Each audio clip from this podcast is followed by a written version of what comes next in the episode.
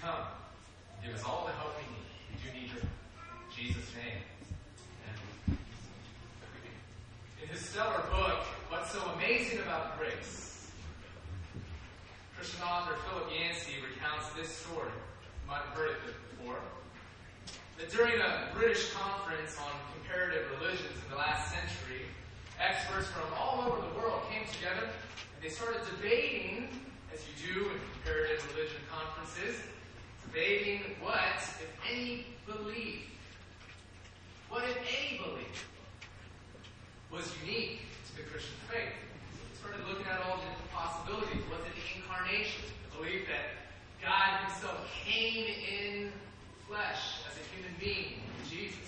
Other religions sort of had that sort of, not quite, but different versions of God's appearing in human form. Well, how about the resurrection of Jesus?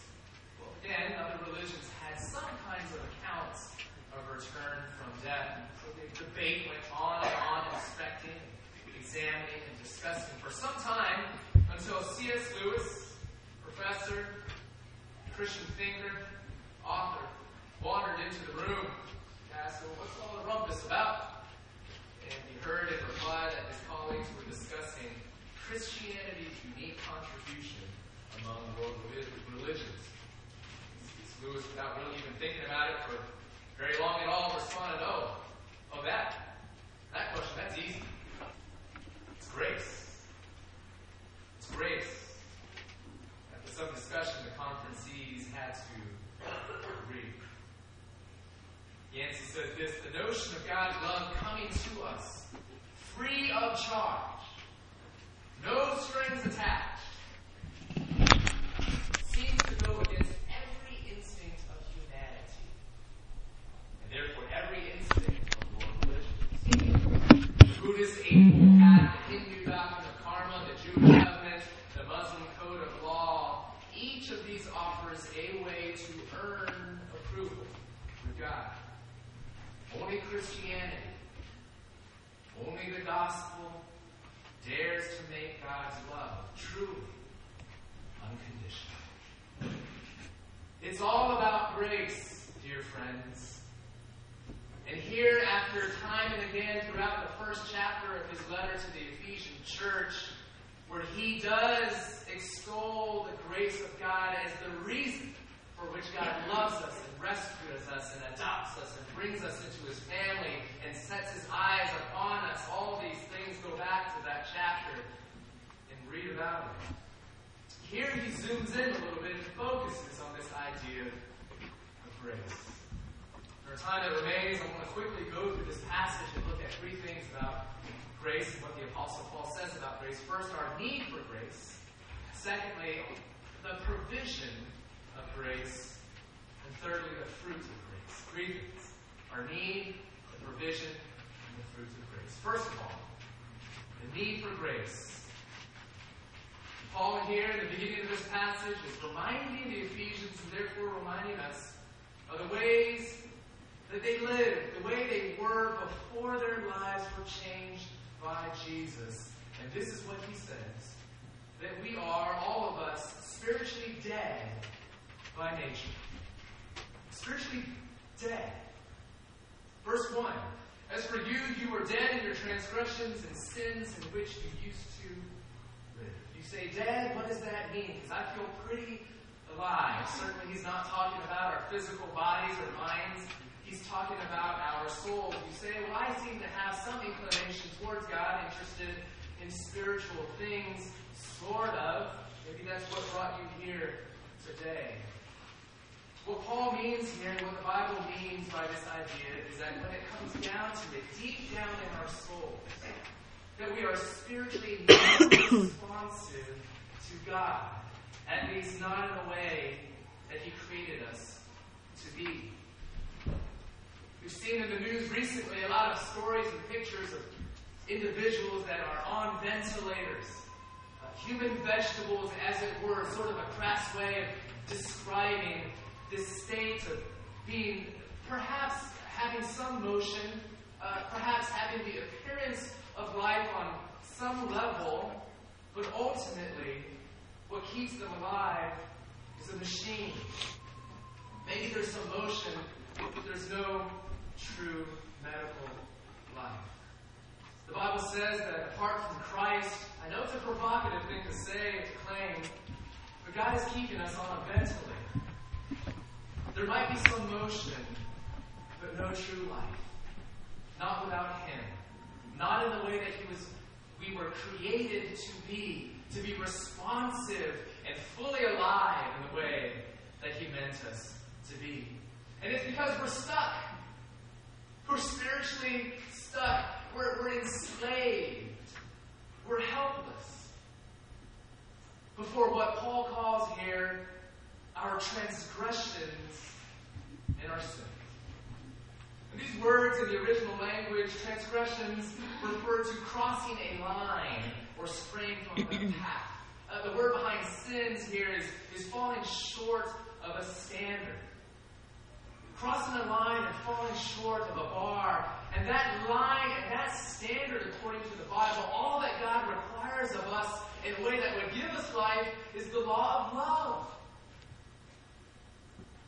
That we would love God and love people around us. In other words, that we would put God first, and then we would put other people second, and then we would put ourselves third. And the human condition is simply this we have it in the reverse. And that's our nature, that's our instinct. Sin reverses that order, and I'm now at the front of the service line. It's not just an occasional thing, it's a pattern of life. Verse 2, he says, the transgressions and sins in which you used to live. When you followed the ways of the world and of the ruler of the kingdom of the air, the spirit who is now at work in those who are disobedient. It's not just a, a, a bad day that we're having or a bad turn in life. He's saying that the whole direction of our lives are flawed insofar as we follow the ways of the world and follow the ways of Satan. And that last part sounds unnerving, doesn't it? You might be saying, what does that mean? Calling me a Satan worshiper? Is that what you're saying? Well, no, no, no. What the apostle is saying is that there is a true personal form of evil. His name is Satan. And that all of us, deep in our sin addicted hearts, are still listening to the serpent's whisper, what he whispered in the ear of Adam and Eve in the beginning of time. Have you heard this before? Don't you want to be your own God? Does God really want you to be Questions that we hear deep in our hearts again and again and again. It's not an occasional thing, it's not a surface thing either. In verse 3, the apostle says our problem is that we're constantly gratifying the cravings of our flesh and following its desires and thoughts. And flesh here doesn't refer to our physical bodies. It's talking about our human nature that's corrupted by this addiction to self. Our desires and thoughts. See, it's not just the things that we do, it's not just our behavior on the outside, it's deep inside. Even the things that you want are twisted, are turned inward, are corrupted by me at the front of the line in all things. Even in our thoughts.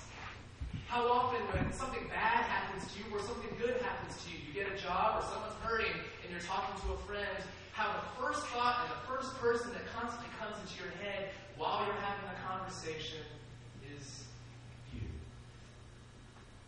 We can't even love and serve other people without thinking about its implications for me. How am I doing as I'm caring for this hurting person?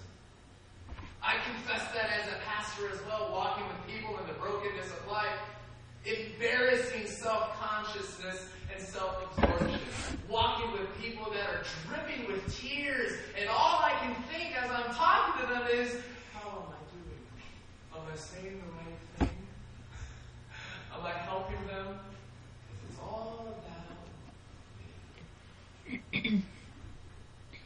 the apostle says it's really bad, dear friends. It is, isn't it? It's really bad. And therefore, he says, we deserve God's wrath. Verse 3 Like the rest, we were by nature deserving of wrath. Nobody likes to talk about judgment. No one likes to talk about accountability. We'd rather just not believe that it's true. We don't like the idea that we actually do deserve the wrath of God. But could I propose for a moment, I think it's just a little bit hypocritical. See, we want God to care.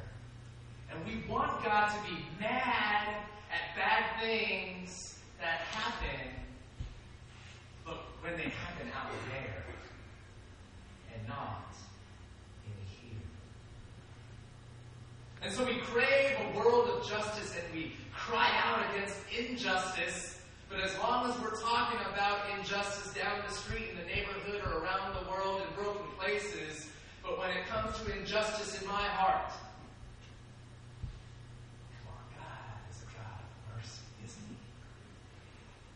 Sweep it under the rug. We're angry when we talk about or see greed out in the world. Whether you see it in the lives of elected officials or corporate executives, you rail against greed out there, but how about the greed in here? It's easy to hop on the train when we're being activistic against human trafficking, and yet we're okay when we, in our hearts, use people every day, emotionally, and sometimes even sexually. Domestic abuse, we say, no, no, no. Hitting a spouse with fists, no, no, no. But when it comes to the way that we hit our spouses and roommates with words, we say, come on now. Wrath, you're going too far. We're accountable, folks. This is what the Bible tells us. We are accountable. Do you believe it? Have you considered it? Not because God wants to leave you in that place. In fact, follow the passage. He wants to take you there to a place of exalted joy, but you gotta start there. Because you might find the cure, but if all you thought you had was a common cold, it's no big deal. You shrug your shoulders and you live your life. But if you know that you had cancer, you start to sing. He's turned my mourning into dancing. He's turned my sorrow into joy. Which brings us to the second point the provision of grace. And it's simply this that God gives us spiritual life in Christ. Look at verse 4, just the first word, but you're dead in your transgressions and sin. You're infected with this addiction to yourself. You're at the front of the line, putting both God and other people behind you. Verse 4, but. This is the biggest, most beautiful but you'll ever see. because of the original creed, what it actually says is but God. But God who is rich in mercy. God who lavishes his. But God himself interrupts the natural course of things. By nature, we are justly deserving of God's wrath. By grace, God saves sinners.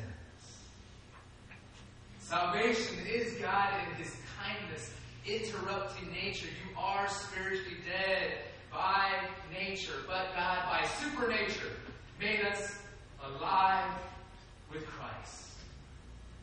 When Jesus Christ was raised, Paul tells us, if you've been joined together with Him by faith, you've embraced Him, and you've joined your destiny up together with His.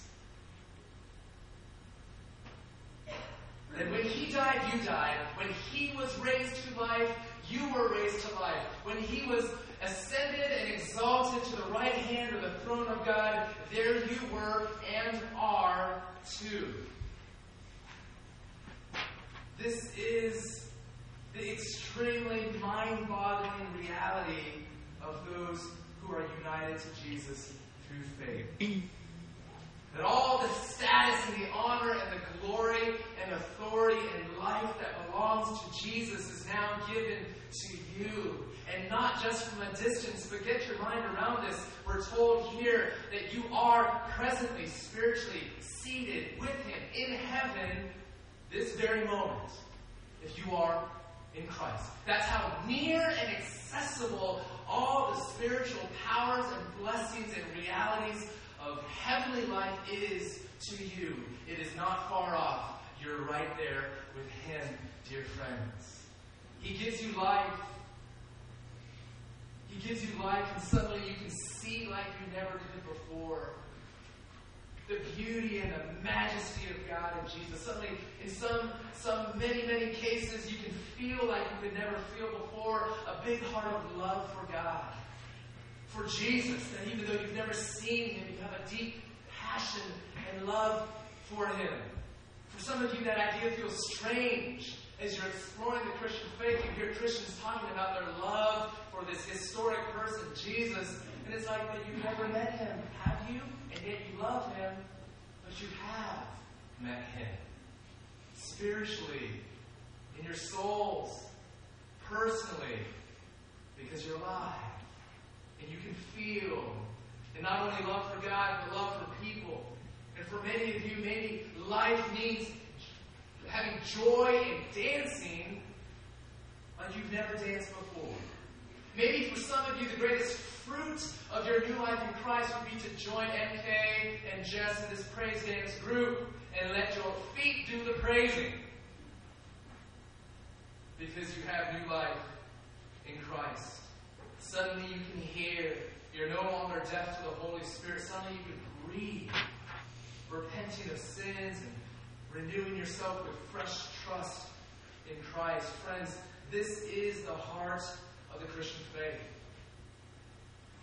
Christianity is not about getting more moral. Christianity is not about getting more religious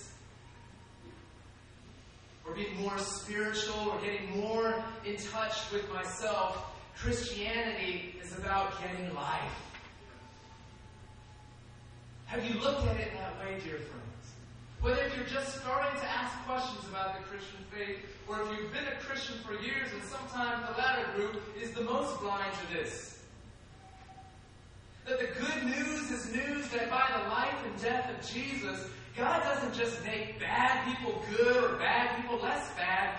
God makes dead sinners alive. Are you living like you have life? You selling yourself short, Christian. Living with too low expectation of what God actually has purchased for you in Christ. Because so often, isn't it true that when people start walking with God in the church, they find themselves living less life, acting less human, less free, less alive.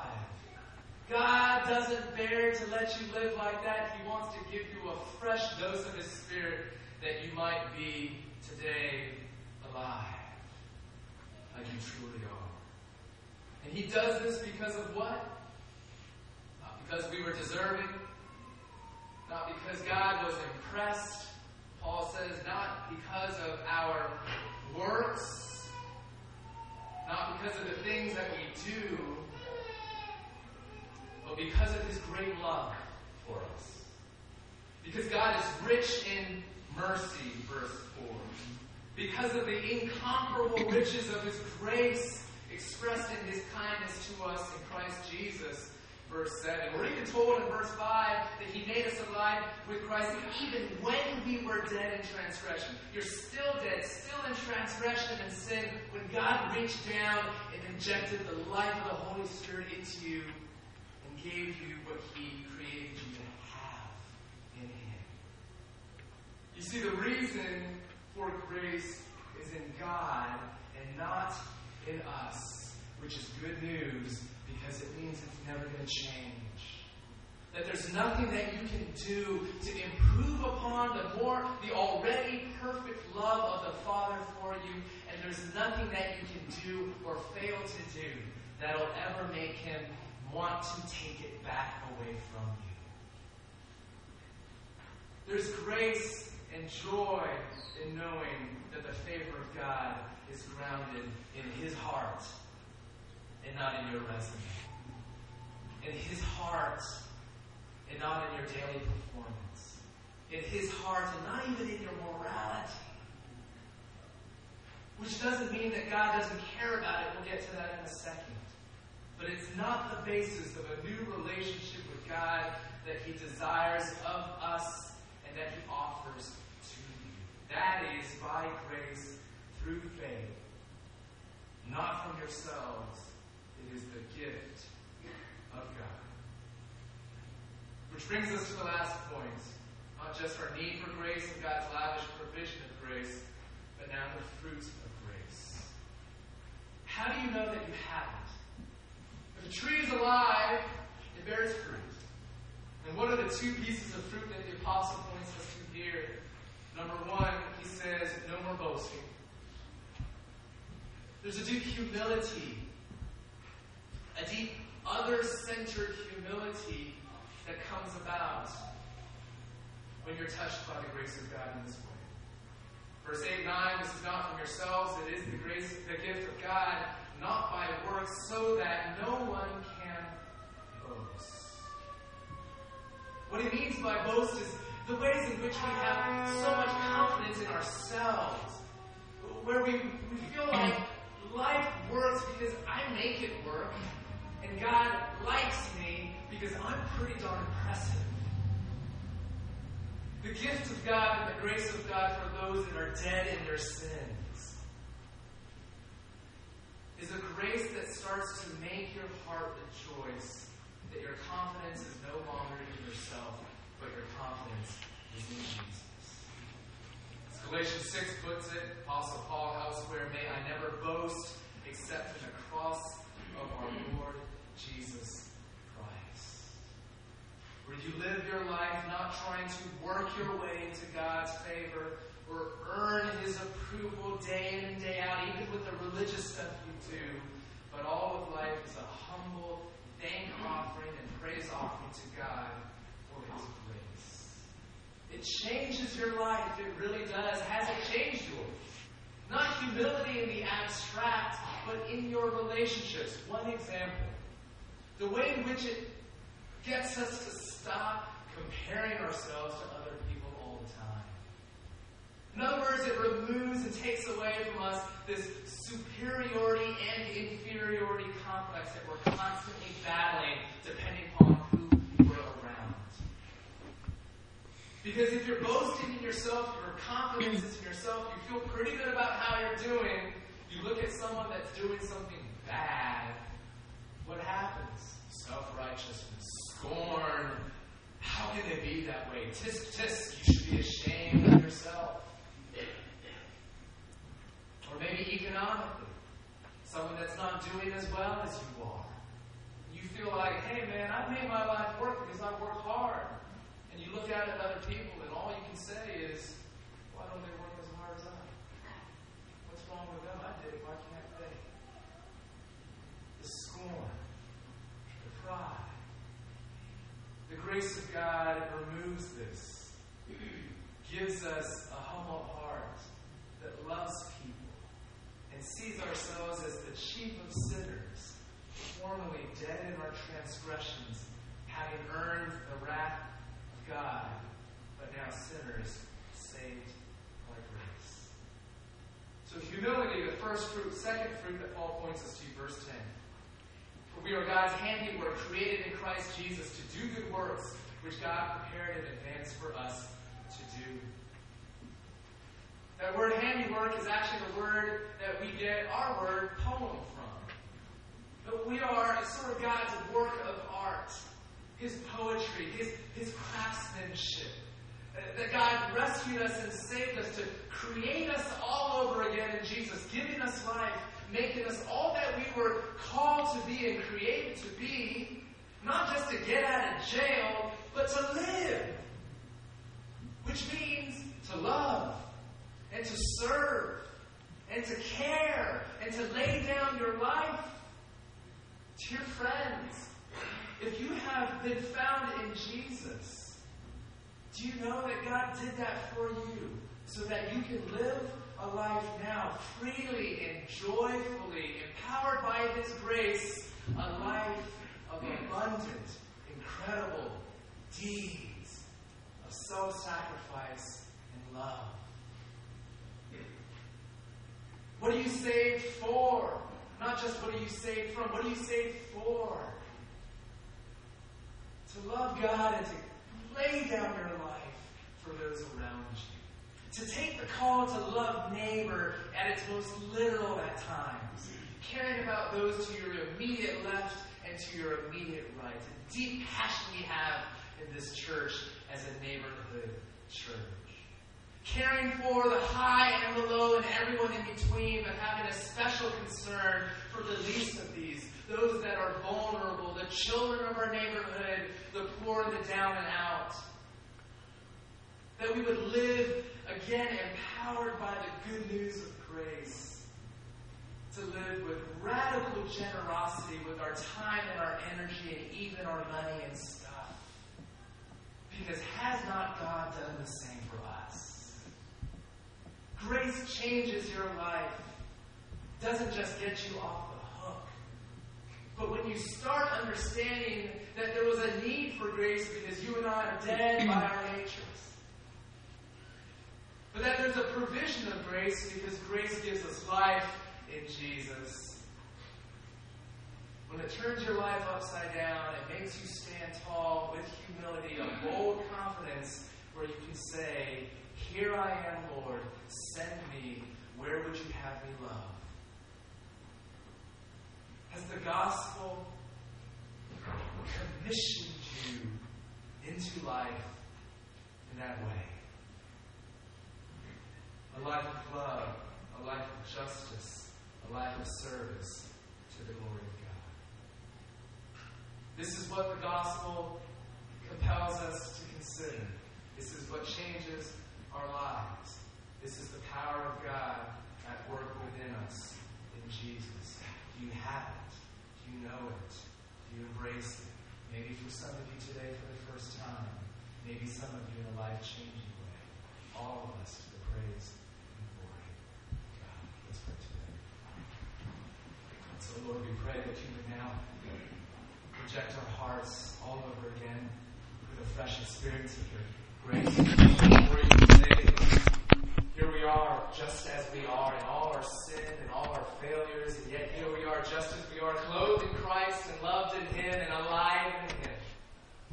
Even as we sing this song, deep in our conviction of these things, set us free. In Christ, we pray. Stand.